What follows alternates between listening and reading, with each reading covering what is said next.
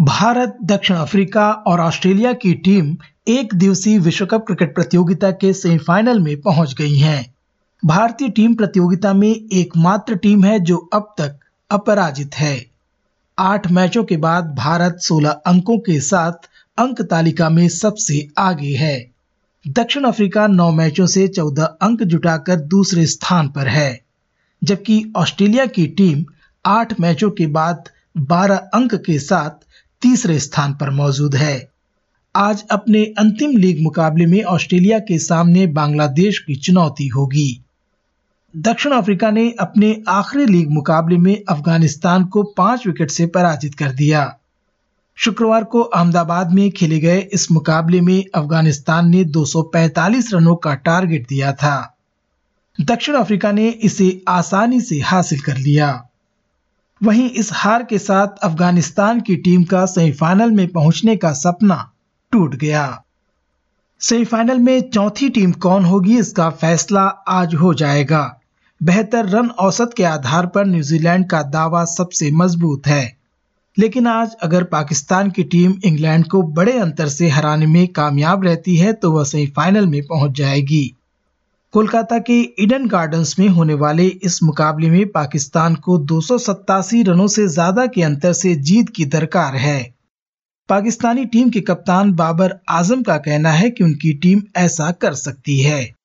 कि हमने कैसे करना है? क्योंकि ये नहीं कि आप जाते ही अंधाधुन फायरिंग कर दें। ये भी हमें चाहिए, लेकिन प्लानिंग के साथ कि हमने पहले दस ओवर कैसे खेलने हैं, अगले बीस कैसे करने हैं, हमने वो जो टारगेट है उसको कैसे अचीव करना है, उसमें बहुत सी चीज़ें आती हैं पार्टनरशिप आपको कौन सा प्लेयर कितने देर अंदर रहे, वो ज़्यादा मेन अगर मैं से पूछे तो मैं चाहूँगा तो फ़कर, अगर बीस आवर या तीस आवर भी अंदर रहे तो हम इस चीज़ को अचीव कर सकते हैं, उसके बाद फॉलोअप जिस तरह रिजवान है इफ्तार है।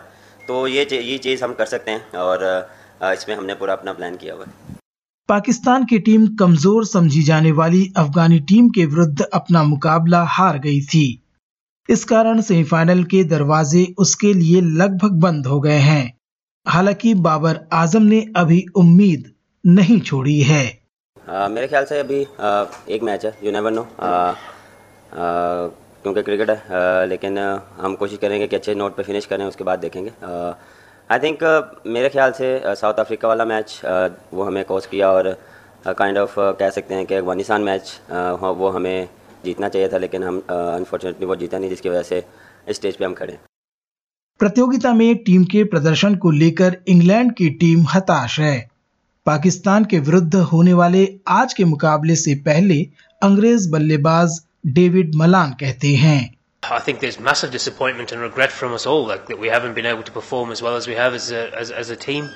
Um, we'd have loved to have been here at the business end and, and you know replicating what that fantastic team did in 2019 and what we did in the 2021 uh, two World Cup. Can't remember uh, 2020 World Cup. Um, but, you know, but it, it, just hasn't been, and, and I think as a group, um, reflecting on it, we, we're extremely disappointed with that.